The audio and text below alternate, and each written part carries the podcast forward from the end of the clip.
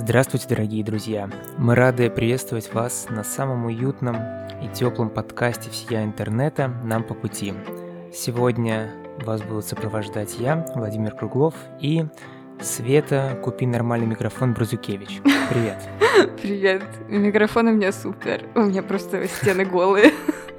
Да, мы где-то год назад э, с приглашенным философом пытались обсудить, что такое мечта, и как вообще быть счастливым. Но думаю, что эта тема будет лейтмотивом всего нашего подкаста, и мы будем часто к этому возвращаться, потому что вопрос очень сильно нас всех беспокоит.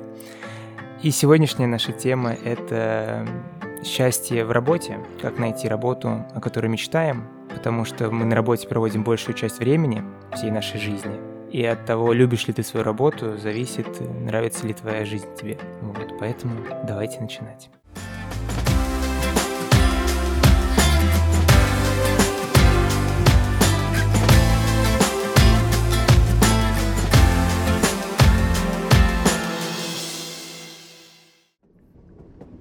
В общем, мы с подачи Яны, которую нам не удалось выцепить на подкаст, э, прочитали в той или иной степени книжку Барбары Шер, которая называется э, «О чем мечтать? Как понять, чего хочешь на самом деле и как этого добиться». То есть название, честно говоря, очень подробное. Все эти предложения не со знаками... Да, не со знаками вопроса, а с точками, то есть гарантии какие-то нам даются. Ну, в общем, э, как будто реально Хочется узнать ответы на такую формулировку.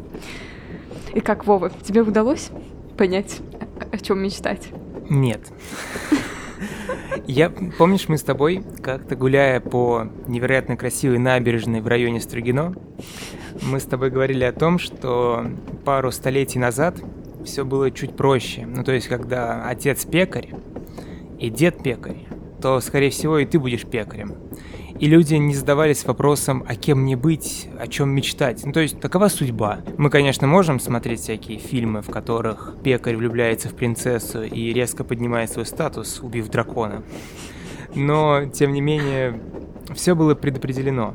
А мы, добиваясь свободы из поколения в поколение, расширяя ее, пришли к тому, что теперь немножечко от этого даже мучаемся, потому что перед нами открыты все двери, и решиться войти в одну из них, то есть выбрать в каком-то возрасте одну, войти в нее. Если вдруг не получится из нее выйти, а что гораздо сложнее, попробовать в другую. Короче, стало все немного сложнее. Поэтому, видимо, такие книжки пишутся, продаются. Она очень мотивирующая, э, то есть ты ее читаешь, и там есть некоторые вещи, которые прям... У меня для вас упражнение. Сделайте это прямо сейчас. Отложите книжку и сделайте это прямо сейчас. Возьмите и полчаса позанимайтесь тем делом, которое вам нравится. Сделайте это, пожалуйста, прямо сейчас. Конечно, с таким натиском можно взять и сделать. Я вот записываю подкаст, чтобы она меня потом не нашла и не убила. Ты, по-моему, много почитала об писательнице. Что тебе удалось узнать? Совсем немного, если честно.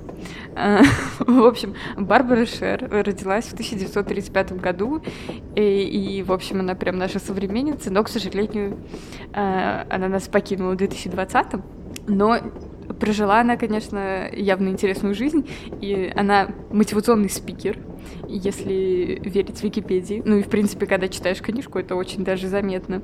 И некоторые называют ее мать лайф-коучинга.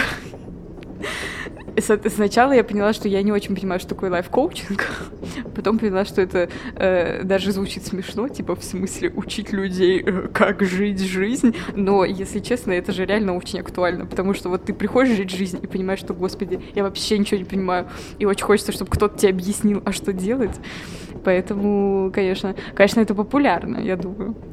Вот, и она написала за свою жизнь э, семь книг, вела всякие мотивационные лекции, э, и книга, которую мы прочитали, она третья. Что немного что странный выбор, потому что как будто самая первая, которую она написала, э, это была книга, по-моему, она называется «Мечтать не вредно», она называется. Вот, и она была тоже бешено популярная, и, собственно, все эти книжки очень популярные, потому что все люди хотят быть счастливыми. И наверное, случайно попадают очень многие в какую-то ситуацию, в которой ты вот живешь и чувствуешь себя несчастным. Вот, собственно. И сама эта книга, это какой-то, я не знаю, ну как будто аналог узконаправленной психотерапии, которая Э, ну, как в психотерапии ты разбираешь там какие-то темы, которые э, тебя волнуют, разные. А тут вот мы работаем именно над тем, что вот человек не знает, что он хочет. Но это не только. Э, некоторые знают, но боятся. Ну, то есть она рассматривает всех, пытается охватить все вообще, все проблемы, которые, с которыми вы можете столкнуться. Более того, книжка не маленькая, я, правда, опять читал с телефона, у меня тут вообще почти 700 страниц. Она прям говорит, что посмотрите по оглавлению, найдите то, что именно вас интересует, и прочтите нужную вам главу, потому что я буду пытаться охватить всех, вообще все проблемы. Потому как часто она приводит в пример своих пациентов, можно сказать пациентов своих, Э, ну, наверное, клиентов скорее. Клиентов, хорошо. Да, опыт у нее большой. И по поводу этих клиентов тоже хотелось бы поговорить. Самое такое яркое – это женщина какая-то, она очень успешная, но ей не нравится, чем она занимается. Она там, ну, не помню точно, пусть будет, не знаю, очень, очень популярный адвокат в большой крупной фирме. Но ей все это не нравится. О чем она мечтает? А мечтает она о том, чтобы быть почтальоном. Она хочет жить в маленьком живописном городке и быть почтальоном. Это ее мечта. Там было одно из упражнений «Придумай свою идеальную работу, свою идеальную жизнь», чем мы пытаемся с тобой заняться чуть позже. И она придумала именно это. И она сказала «Попробуй, сделай шаг к этому».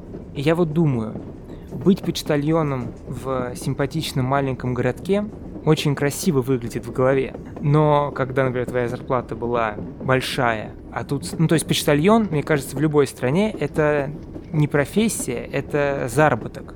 Чаще всего этим занимаются старики на пенсии или дети маленькие. То есть это первая такая работа, как раздавать листовки.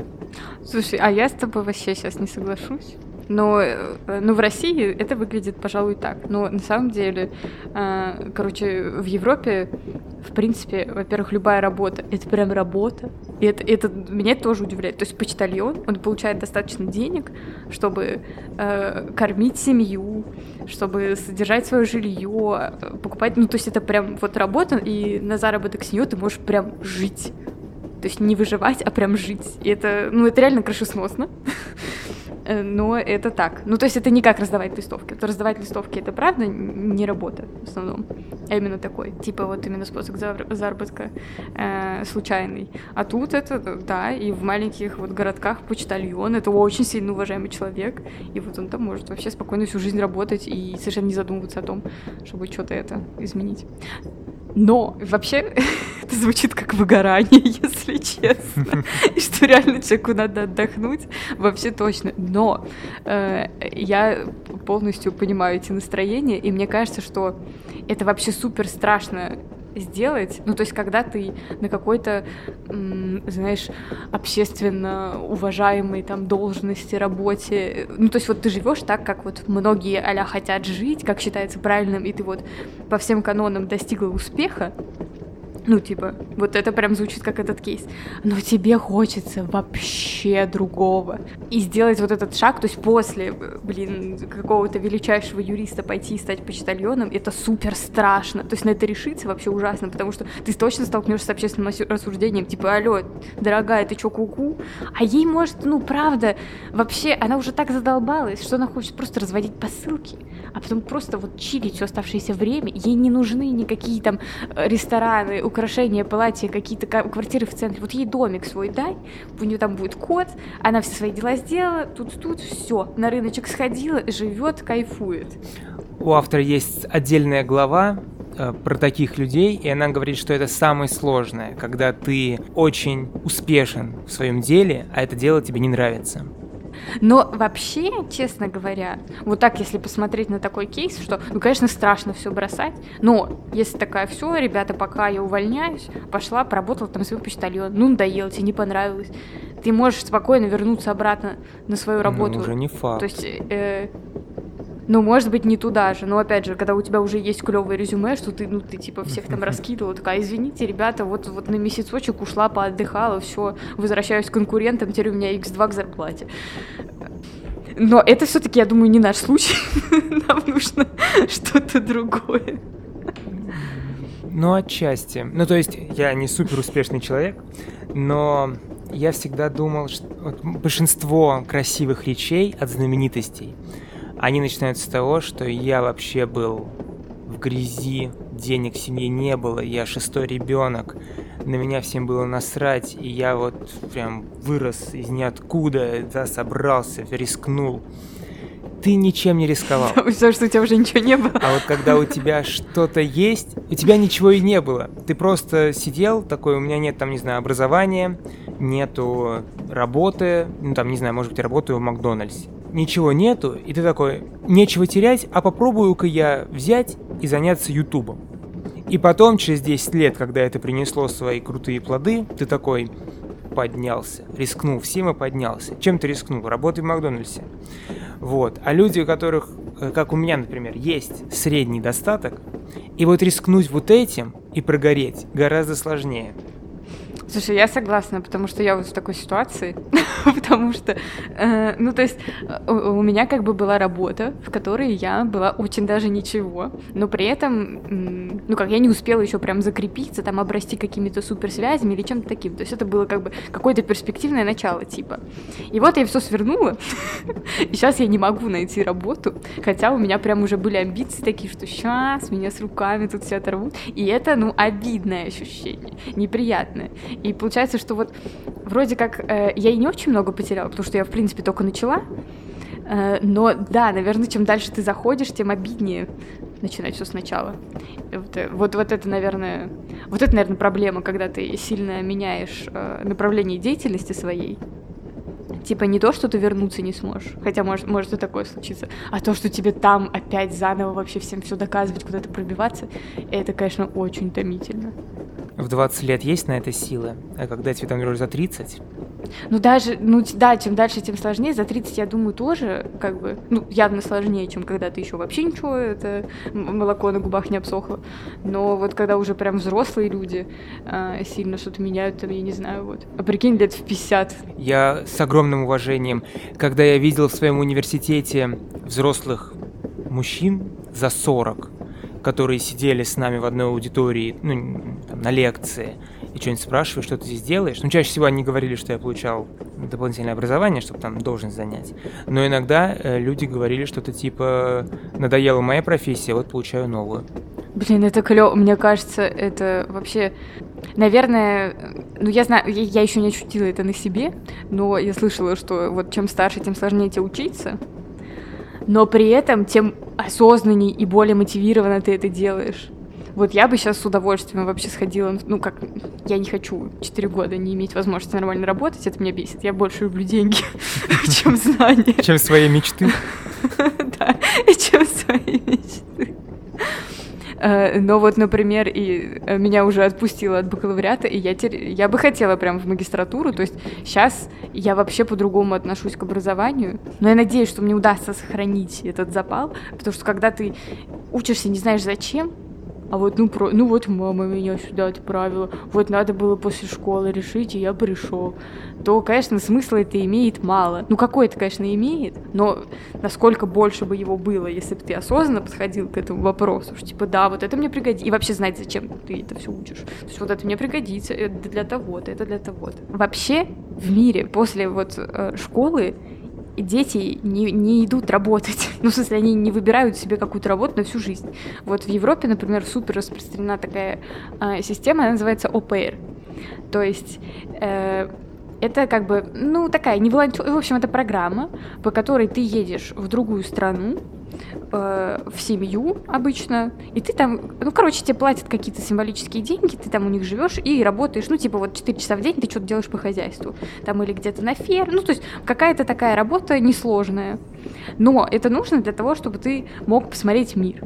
То есть посмотреть, что тебе нравится делать, познакомиться с какими-то людьми, посмотреть другие страны. И вот так вот после школы, вот у меня есть такие знакомые, э, они вот года два так вот ездят по миру, что-то делают, смотрят, и потом решают, а чего, чего они хотят. И уже только после этого они выбирают себе универ, идут туда, и вот там уже спокойно учатся. Во мне сидит какая-то гонка невероятная. То есть быть не сильно хуже своих ровесников. То есть, если твой ровесник там после универа пошел зарабатывать деньги, зарабатывает приличные деньги, а ты сейчас берешь так все обнуляешь, то как будто он выиграл, а я проиграл. Никто же не говорит про счастье. Кто из нас счастлив, а кто нет. Вот. Это тоже фактор сдерживания. Ну вот это вот ты деньгами, получается, успех меряешь. Ну и вообще, вот зачем ты соревнуешься со своим одногруппником? Он с тобой вообще ссоревнуется, интересно? Я не именно с ним, я со всеми ими. Ну нет, я в принципе, так это еще хуже, ты один против них всех. Игра в одни ворота. Не, тяжело, я согласна. Тоже хочется, хочется типа там хвастаться тем, какой то клевый, но все-таки надо что-то еще найти.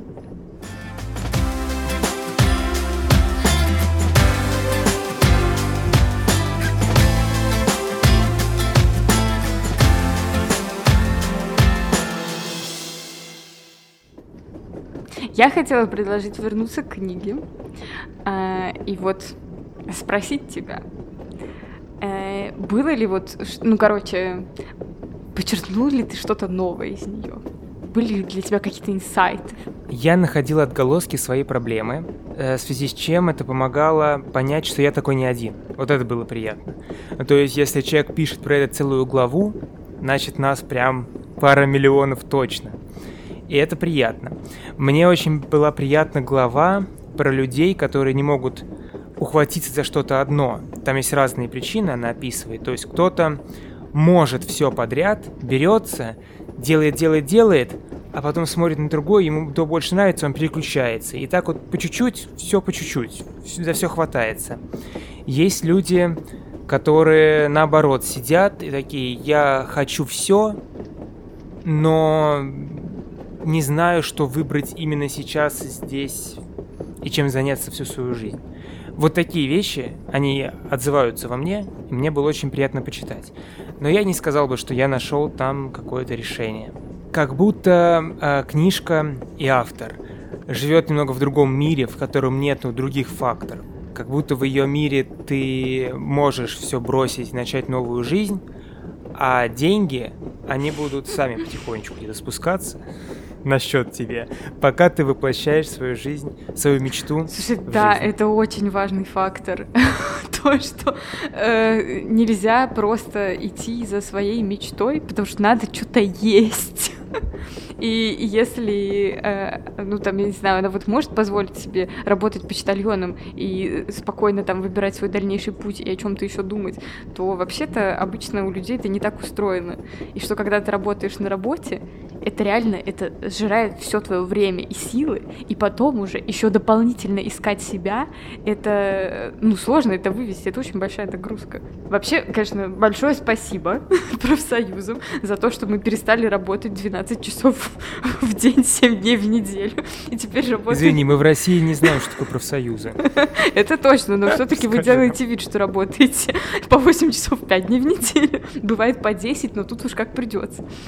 Э, ну, в общем, это все равно реально гигантская нагрузка. То есть это очень много. Ты, получается, ну, как бы две трети жизни ты на работе и все, а потом тебе надо просто подышать, поесть, приготовить, убраться дома.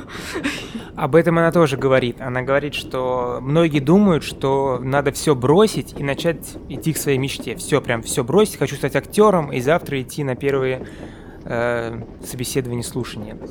Но все не так. То есть ты приходи после работы и полчасика хотя бы занимайся своей мечтой. Полчасика в день, час, если у тебя есть столько времени. Но это все равно, вот у меня, у меня нет детей, нету каких-то домашних обязательств очень больших. У меня нету тьфу-тьфу-тьфу, там пока что не требуется помощь моим родителям. То есть у меня реально после работы куча свободного времени. Ну не куча, но там я высчитывал, 4 часа у меня есть, когда я могу заниматься чем я хочу. Ну, 5. Час на ТикТок. Но это правда сложно. Ты приходишь, и ничего не хочется. Мне кажется, что это вообще не надо объяснять работающим людям. или, или когда-то работавшим, потому что ну, вот это вот реально ощущение, что тебе хочется просто сидеть и смотреть в стену, оно совершенно несравнимое. И это, конечно, полная дичь. А, я бы вот там нам предлагалось где-то попозже, может, мы к нему придем, э, задание про, типа, вот райскую работу и придумывать вот где и как ты хочешь работать, и мне кажется, что как минимум э, ну, нельзя работать больше, чем 4 дня в неделю.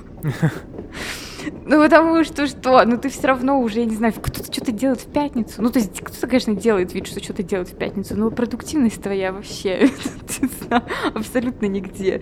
Я каждый раз обещаю себе, что вот, ну, у меня же есть два дня в неделю, суббота, воскресенье. Я могу пойти в театр, в кино, э, убраться дома. Ну, это же два дня целых. Но вот сегодня воскресенье, и сегодня я уже слегка восстановившийся, и вот могу заниматься подкастом, какие-то уроки делать. Вчера весь день я просто... Я сначала очень долго спал, потом у меня заболела голова от того, что я много спал. Потом я снова спал, чтобы она меня прошла. Короче, вчера день был просто лежа. Но зато вот сегодня я чувствую силы, хоть что-то делать. Короче, один день вылетает Слушай, это вообще... на восстановление. Да, так это, это абсолютно... Вот именно, что один день нужен для того, чтобы переделать домашние дела, один день нужен для того, чтобы лежать и не шевелиться сутки, и только вот если у тебя есть третий день, тогда есть шанс, что ты что-то в него сделаешь. Это правда. Короче, work-life balance — это реально э, жесть как важно, и мне кажется, что нам еще все десятилетия к нему идти и идти. Ну и вот ты говоришь, что типа ты распыляешься, э, но мне кажется, что как бы есть много вещей, которые нам нравится делать. Вот я вышивать люблю. И, или вязать крючком. Но это совершенно не значит, что я хочу вообще хоть как-то с этим связывать жизнь. Мне просто иногда приятно что-то связать и посмотреть на это. Если кто-то это будет носить, вообще прикольно. Но это не имеет никакого отношения к там какой-то вот к моему призванию или чему-то такому. Да, Барбара Шер тоже об этом говорила, что есть такие люди, и не обязательно, если ты любишь поиграть вечером на фортепиано, сядь и поиграй. Не обязательно потом переплюнуть Бетховена. Просто займись, раз тебе это нравится. Другое дело, что когда ты сидишь на работе, и эта работа не творческая, как будто жизнь проходит. Меня на Ютубе научили, что только творческие люди счастливы. Что только если ты актер, режиссер, певец, исполнитель, вот только тогда ты счастлив. А если ты сидишь в офисе, то бедный ты человек. А мне, может, даже немножко нравится в офисе сидеть.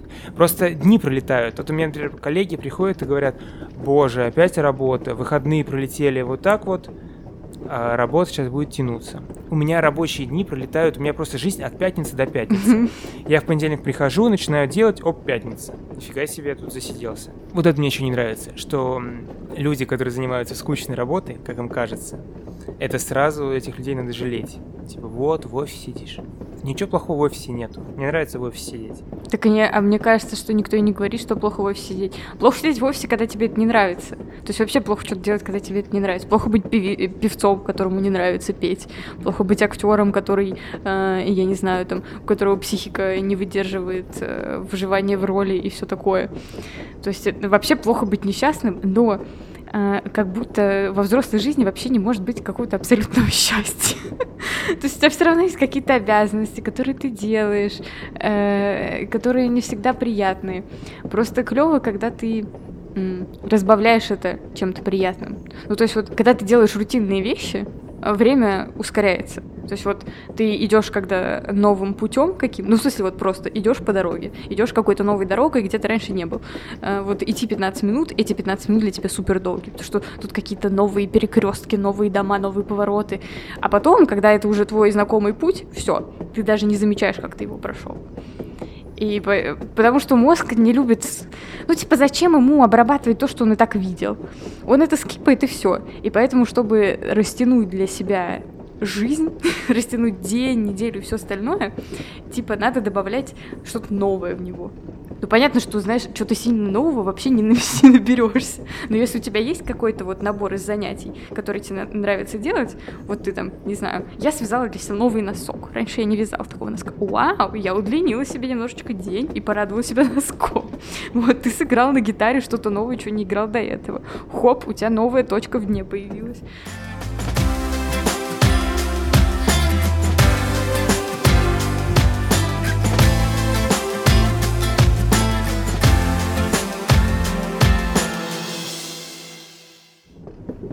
Я не первый раз беру э, саморазвивающие книги.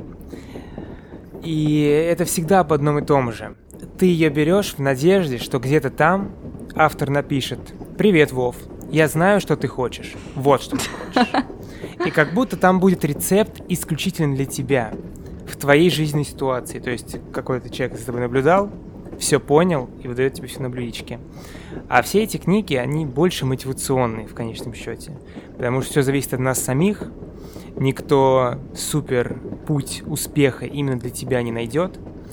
И все, что может автор, это толкать нас попробовать, снять страхи с нас и заставить попробовать. То есть дать мотивацию вечером прийти и часик заняться тем, что нам реально нравится. Вот, это у нее получается. Но это не то, что нужно мне. Мне нужны ответы. Ну, мне кажется, это нормально. Потому что э, ну, хочется, наверное, поэтому хорошо продаются какие-то, я не знаю, вот таблетки от всех болезней, что вот пройдите мой марафон, и мы с вами поймем вообще, что, что на какие кнопки жать, как, как таргет настроить, чтобы все, ты стала самой знаменитой на свете, самой счастливой и самой богатой. Но э, реально никогда так не получается. Потому что все время все надо делать самой и, и самому. И это бесит, но при этом это же дает тебе как бы власть над своей жизнью. И это круто. Но и ответственность. Ответственности не хочется. Хочется только власть. Ну, это отстой, да. Ну вот, и через это тоже надо как-то долго переступать и бороться с собой. А что делать? Мы сейчас находимся вот на этой, в 2022 году, когда у нас вот эти есть проблемы, и если мы дальше будем только развиваться, становиться лучше, как вид человечества, то я думаю, что следующее должно быть, чтобы все об этом говорили. Все проговаривали, что самый популярный актер, вот чтобы вышел Джонни Депп и сказал, знаете, у меня очень часто было такое, что я снимаюсь и чувствую, что это не мое. Ну, то есть я не то, что вот решил в 10 лет стать актером и всю жизнь кайфую от этого. Что иногда я сижу такой, а вдруг, вдруг что-то есть более интересное, что все сомневаются. Потому что когда мы смотрим всех этих э, невероятно красивых людей на экране, они всегда говорят супер мотивационные речи, как у них все получилось, и у нас тоже должно получиться. Но на самом деле все не так красиво. Например, я недавно посмотрел документалку от Netflix «Статс. Инструменты успеха». В нем актер э, Джона Хилл общается со своим психологом. Он его реальный психолог, и психолог его заболел, и он решает вот снять про него фильм, потому что считает, что некоторые его инструменты э, реально очень интересны и хочет ими поделиться с нами. Это документалка прям. И это уже приятно. Приятно знать, что голливудский актер, супер актер, тоже имеет проблемы, тоже ходит к психологу, рассказывает о них и говорит о своих взлетах и падениях. То есть э, что его жизнь не идеальная, и я не хочу стать актером, потому что знаю только идеальные примеры.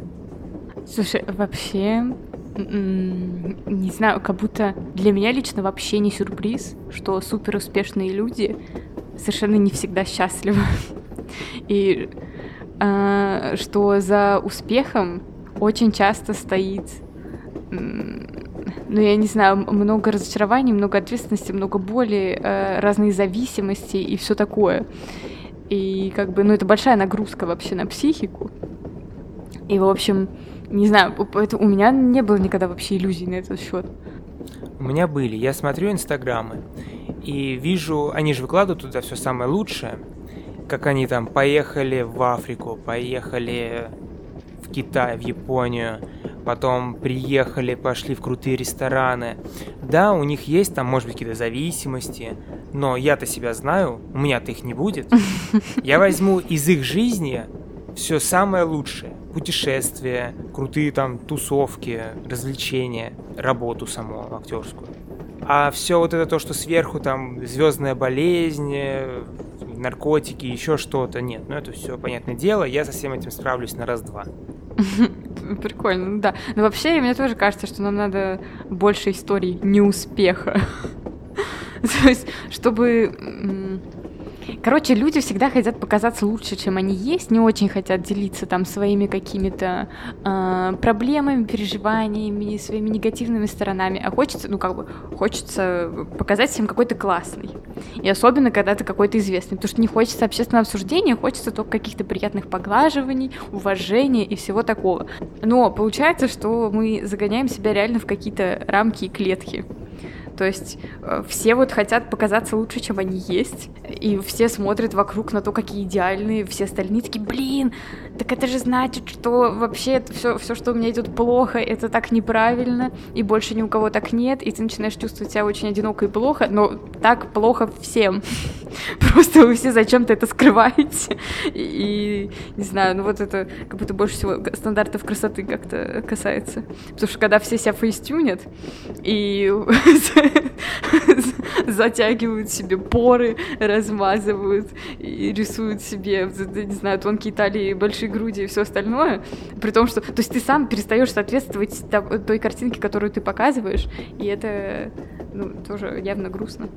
Но тут еще как будто бы надо выращивать себя, как зрителя тоже. В плане, что самое главное в людях, вообще в людях любой успешности и наделенных любой властью, то, что они люди. Это и плюс, и минус одновременно. То есть это вообще надо всегда учитывать при, при любых коммуникациях. То, что люди делают какие-то... Люди делают тупые вещи, э, нелогичные. Э, люди загоняют себя в какие-то э, углы и спирали, пытаясь там что-то кому-то доказывать, чаще всего самим себе, потому что никто ни, ни от кого не требует каких-то доказательств. Что люди вообще делают кучу очень странных, иррациональных вещей, и поэтому очень важно никого слишком сильно не идеализировать. И не очень сильно вообще опираться на чужой опыт, потому что чужой опыт — это стечение обстоятельств. Ну, то есть это не только, конечно, стечение обстоятельств, это то, как, как бы человек вел себя в этих обстоятельствах, с чего он начал, что он выбирал, где-то ему везло, где-то ему не везло. То есть это супер долгий путь, и э, хочешь не хочешь, у тебя не будет такого же пути. Все, вы изначально были в разных условиях, э, вам будут попадаться на пути разные люди, и вы будете делать разные выборы, потому что у вас э, как бы тоже вы в разных обстоятельствах. Я повторила одни и те же слова два раза, но мне кажется, смысл ясен. Да. Ну, то есть все равно приходится ориентироваться только на себя. Вот в чем проблема. Давай книжки. Ну давай. Я хочу выполнить пару, пару упражнений. Первый, э, то, что стал для тебя триггером как раз-таки, это чего от тебя хотели твои родители, какие в тебя закладывали цели. Ой, да. Чего ожидали? А, а я не знаю, тут есть вопрос вообще? Давай, давай зачитаем, в какой формулировке от нас просят. Э, Барбара Шер.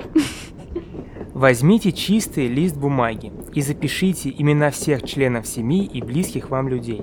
То есть перечислите всех, кто был важен для вас в детстве и юности. Учителей, тренеров, соседей, кузнецов, кузенов, старших друзей.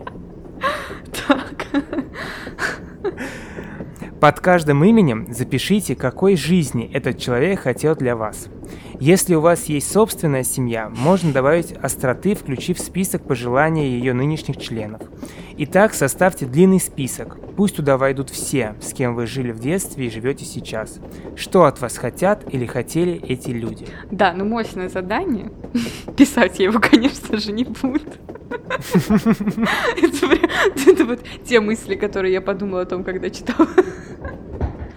Но, э, но от меня, правда, много чего-то, что хотели, и это постоянно чувствовалось при этом.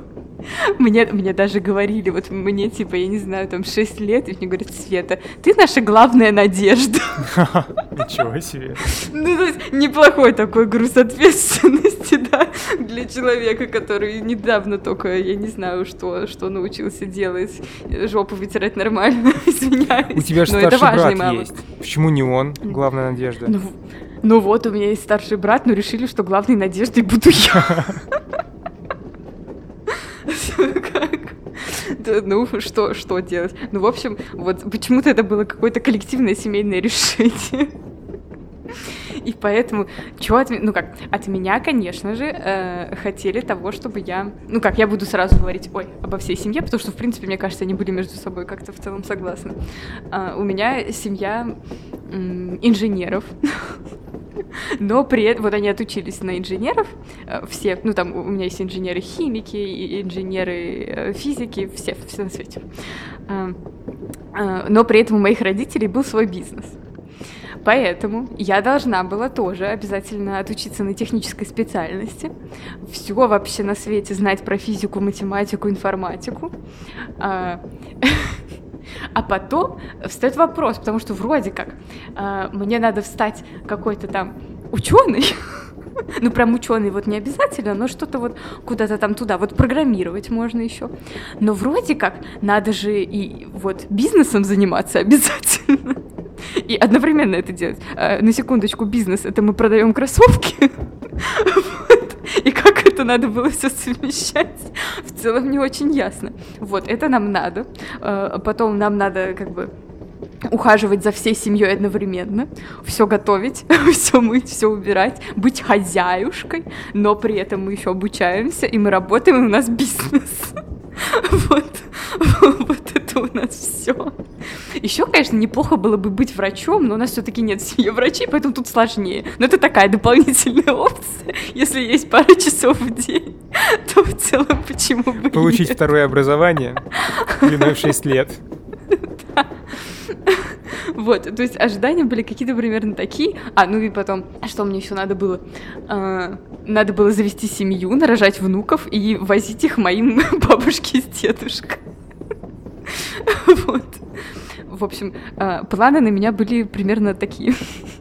Но при этом как бы не было... Э, ну, то есть даже вот из этого нет, ну из этого можно наскрести каких-то профессий, в которых меня ожидали увидеть. Ну и куда-то туда я примерно и пошла. Но все равно не совсем попала. Потому что я ненавижу бизнес, потому что я знаю, как тяжело его вести. И что когда у тебя свой бизнес, ты не спишь. Ну то есть ты просто вот 24 на 7 на работе.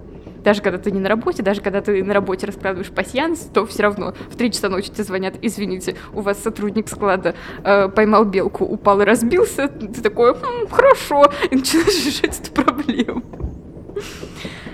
Вот. Ты, в принципе, пришла ведь к цели, в которую в тебя закладывали. Родители довольны?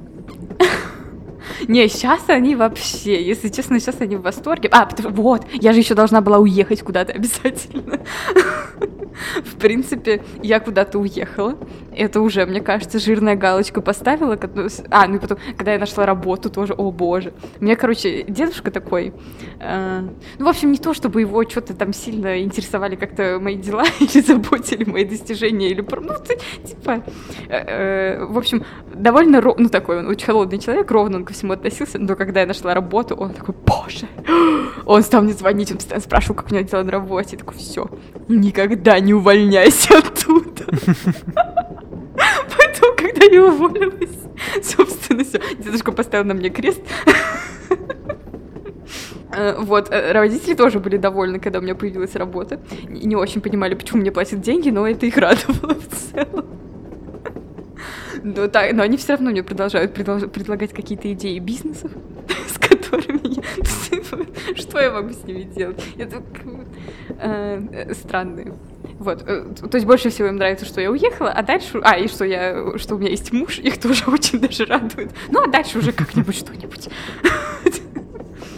Вот, в принципе, для них я все галочки расставила, и, как бы и мы на безопасном расстоянии, так что они э, просто наблюдают за тем, как у меня дела, и пытаются меня инспектировать на тему того, что я готовлю, как я учу язык, как, как, как что-то еще. Но э, сделал ли э, вот этот путь меня счастливой, не уверена. Но мне кажется, я, я рада, что я вовремя остановилась. Потому что я могла бы случайно стать э, каким-нибудь э, программистом. Ну ладно, если бы я могла, я бы, может, стала. У меня что-то...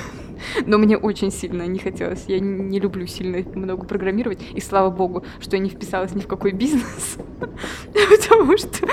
Потому что он потом закончился не очень хорошо. Вот, а от тебя чего ожидали?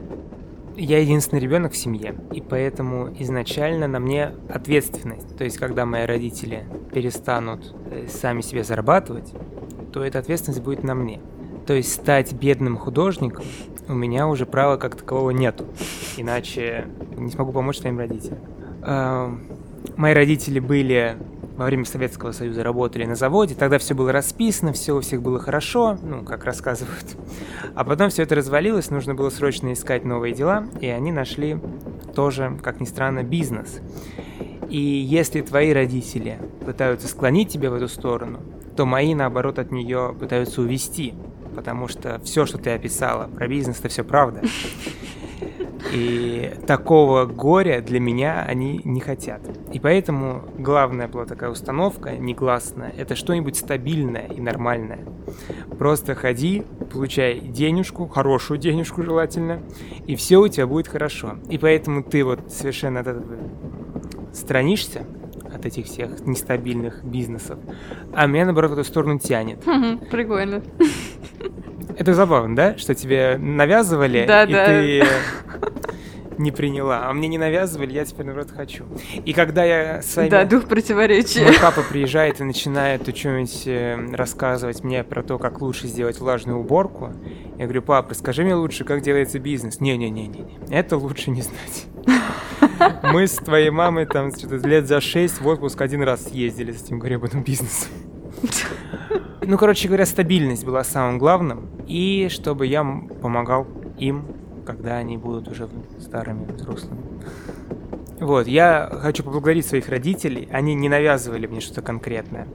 В конце концов, я пошел по стопам своего двоюродного брата, он закончил РГУ нефти и газа, и мне, когда он туда поступил, мне еще в пятом классе начали тихонечко капать. Типа, смотри, как, какой Сергуни молодец. Тоже туда можно, в принципе.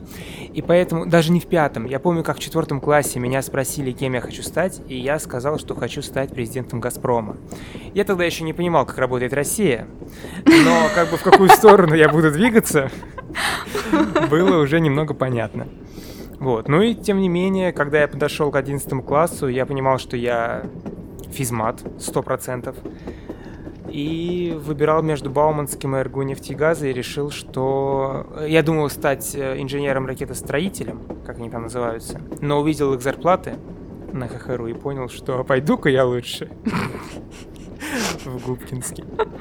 Слушай, ну ты провел хороший research, это круто, потому что я не, не проводила никаких research ей. Ну ладно, слушай, я что-то поняла, что я насгущала немножко красок, у меня тоже нормальные родители. То есть не было такого, что меня куда-то там гнали вениками. Извини, пожалуйста, подкладывали тебе новые кроссовки под подушку и записочку «Продай их завтра». Слушай, вот шутки шутками, я продавала у них кроссовки. Я продавала на Авито остатки. И первую пару, которую я продала, по-моему, единственную, мы пошли продавать, типа мы встречались с покупателем в метро, мне было, я не знаю, сколько лет, 12, и со мной пошли мама, папа и бабушка. И они стояли там в стороне, пока я это... Очень смешно. Проведем работу над ошибками. Ты не торговалась. Это он не торговался, он сколько я просила, столько и дал. Так что ну всё... да.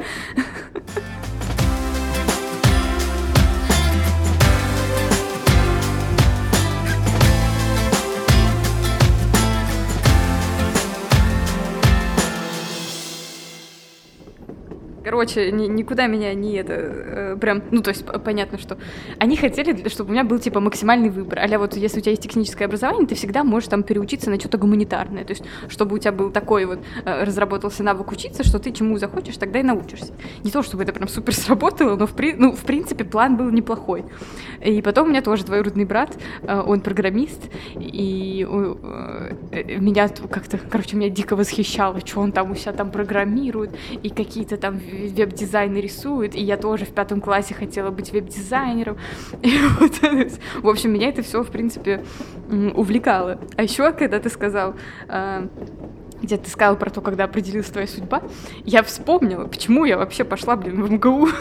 потому что, потому что есть у меня дядя Дюля. это, друг моих родителей. Он закончил э, ВМК, он там работал, и он что-то тоже меня с моих лет 14 начал мощно обрабатывать про то, как там клево. И я такая, блин, реально? А у меня, как, ну, я вообще не очень много про универы какие-то знала. А и тут у меня уже на слуху, и он такой, типа, ну круто, шпиль там большой. Вот так, в общем-то.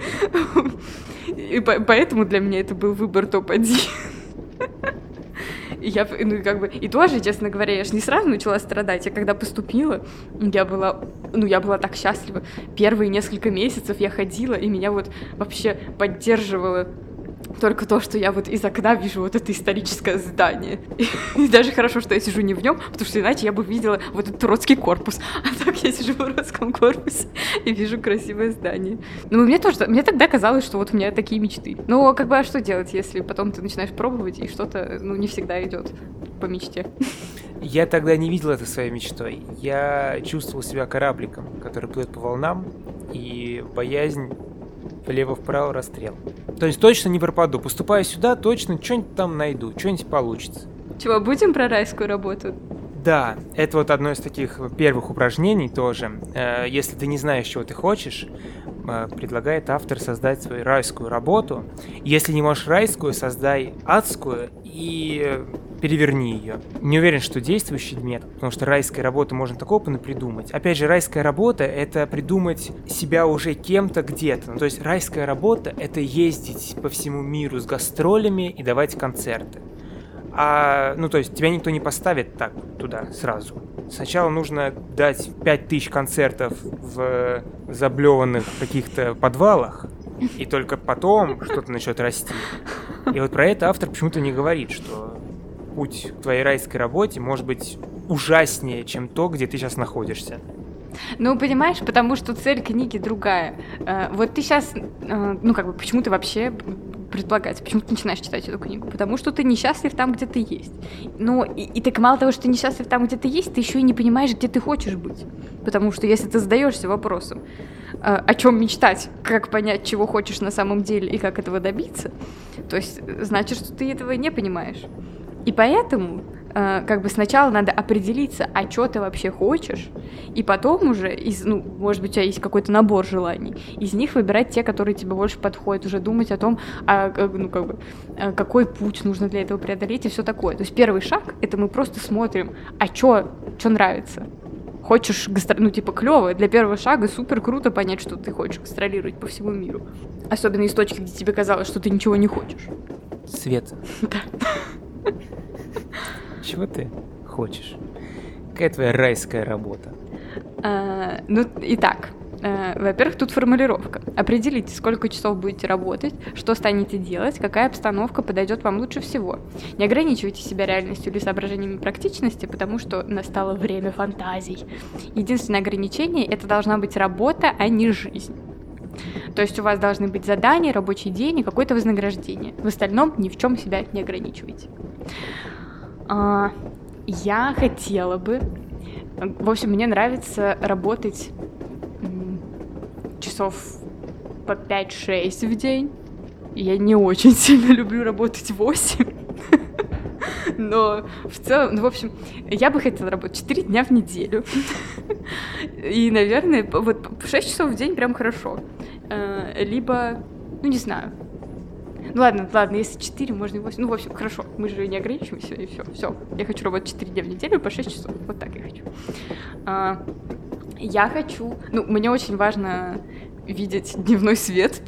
Это очень тупое требование, но я видела офисы, в которых нет окон, и только вот это вот уродское освещение. Э, причем, ну, типа, это был соседний со мной офис. Я к ним спустилась, такая, боже, вы как тут живете? Что за ад? Э, Это может мешать э, у меня в офисе. Прямо рядом со мной панорамное окно огромное на лес.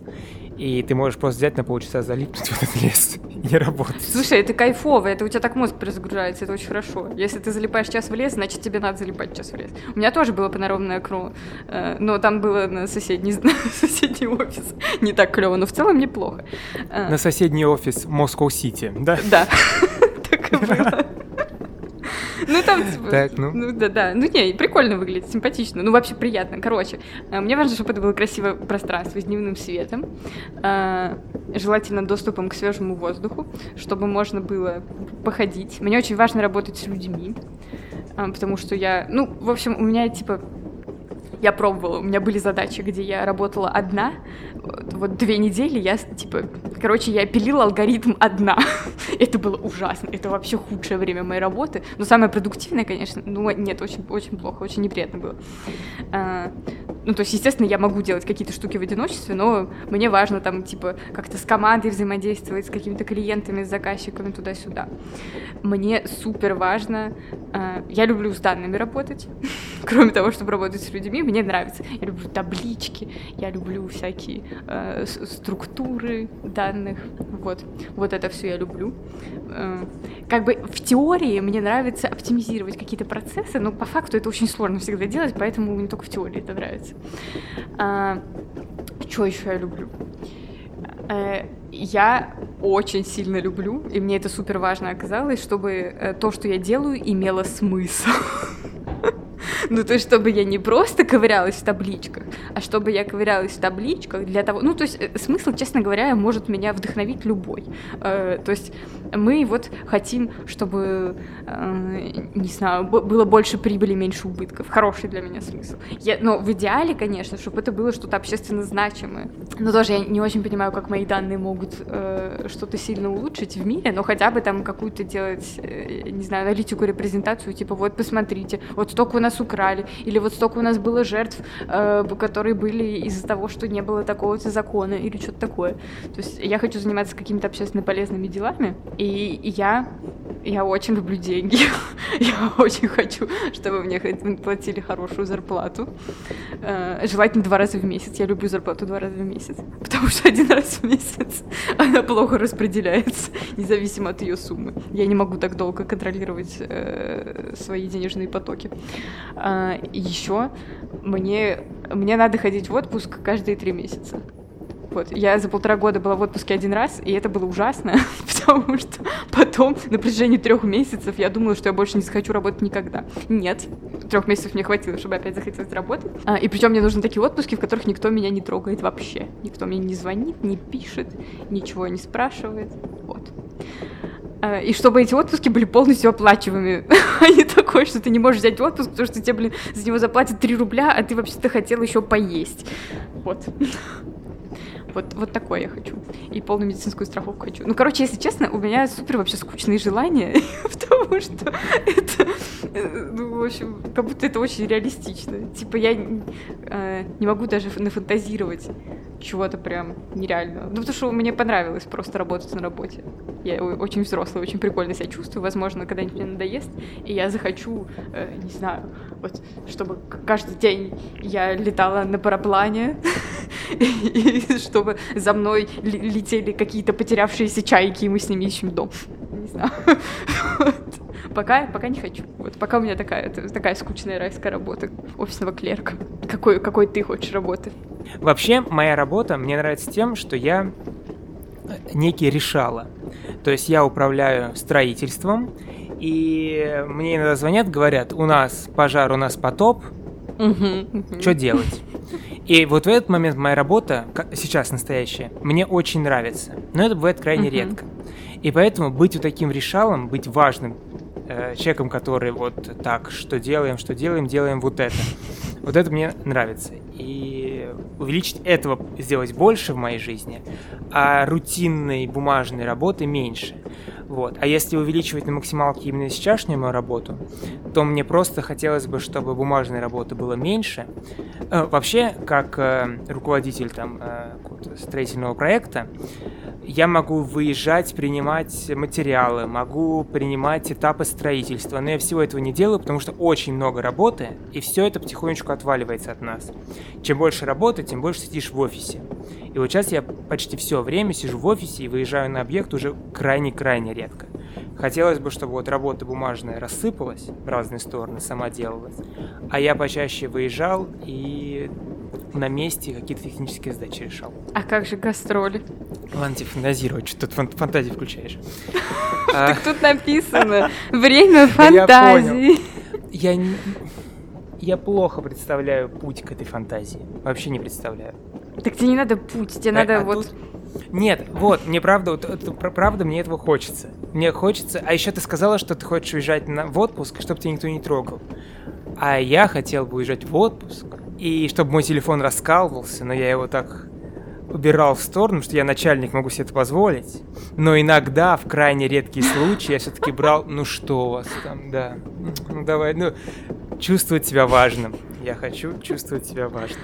Нет, ну я согласна. Э, короче, в мой единственный отпуск, в котором я была, примерно так и было. То есть э, мне, э, типа, мне звонили, писали, а я такая, нет, нет, нет, я в отпуске, я в отпуске. Типа, я либо не отвечала, либо не брала трубку, просто писала смс типа, извините, вот сейчас этим вопросом занимается другой человек, а я в отпуске. Ну, это приятный процесс, да. Когда ты кому-то нужен, это очень приятно. Ну, когда ты не можешь из-за этого сходить в отпуск, это очень неприятно. Потому что все остальные свои, э, типа, ну, даже у меня были... Я брала, короче, отпуск, чтобы готовиться к экзаменам. Тоже так все отпуск говно полное. И я все равно в него еще э, делала свои эти задачи дурацкие по работе. Короче, в идеале хочется быть суперпрофессионалом своего дела и быть как какой-то старейшина, к которому приходят за вопросами, а ты на все знаешь ответы. Да, не, ну это кайфово, кайфово, я согласна. Вот. Да. Но пока что сложно придумать такую работу. Хочется еще, вот если все-таки приземляться, приземляться, хочется быть чуточку особенным. Как я тебе рассказывал, что вот отчасти подкаст веду, телеграм-канал, чтобы все-таки хоть немного разрослось, не надо там, до великих размеров. И да, я офисный сотрудник, но вот у меня есть такое хобби, и оно там пару тысяч человек нас поддерживают. Поддерживайте нас. Да, пожалуйста, пусть вас станет пара тысяч. Плодитесь и размножайтесь. Короче, давай, что, мы книжку советуем, не советуем? Книжку я лично советую как такой мотиватор. Вот если вас совсем что-то прибило к дивану, ничего не хочется, просто взять ее и выполнять эти упражнения – может быть, к чему-то вас и склонит, хоть вы какие-то рамки для себя нарисуете. Знаешь что, я общался с своим другом одним об этой книжке, и я начал ему как-то свои мысли рассказывать, что я думаю, какие у меня мечты, а в ответ он сказал, а я об этом никогда и не думал. Вот да. То есть многие, как оказывается, о таком даже и не думают. Ну то есть просто, ну есть работа, я работаю, чё, мечта, работа, которая нравится, да что угодно за ваши деньги сделаю. ну, то есть, такая книга может подтолкнуть к таким размышлениям. Это круто. Вот я как раз хотела сказать, что это в первую очередь такой повод подумать о себе. Типа, по поизучать себя. А что я люблю, а что я не люблю. А как бы реально заглянуть в себя, это очень полезно всегда. И вообще, получается, как-то с собой лучше познакомиться и время провести. Так что я бы скорее советовала, чем не советовала. Лучше что-то почитать, чем ничего не читать. Аминь. Ну что, давай заканчивать. Давай. Хороший вышел выпуск, как мне кажется. Надеюсь, что и вам тоже понравилось. И вы нам поставите лайк, подпишитесь на нас в Телеграме, какие-нибудь комментарии оставите. Мы с вами там пообщаемся, пообсуждаем что-нибудь. Нам было бы очень приятно. Работаем только ради ваших реакций. Спасибо вам большое. До скорых встреч. Пока. Пока.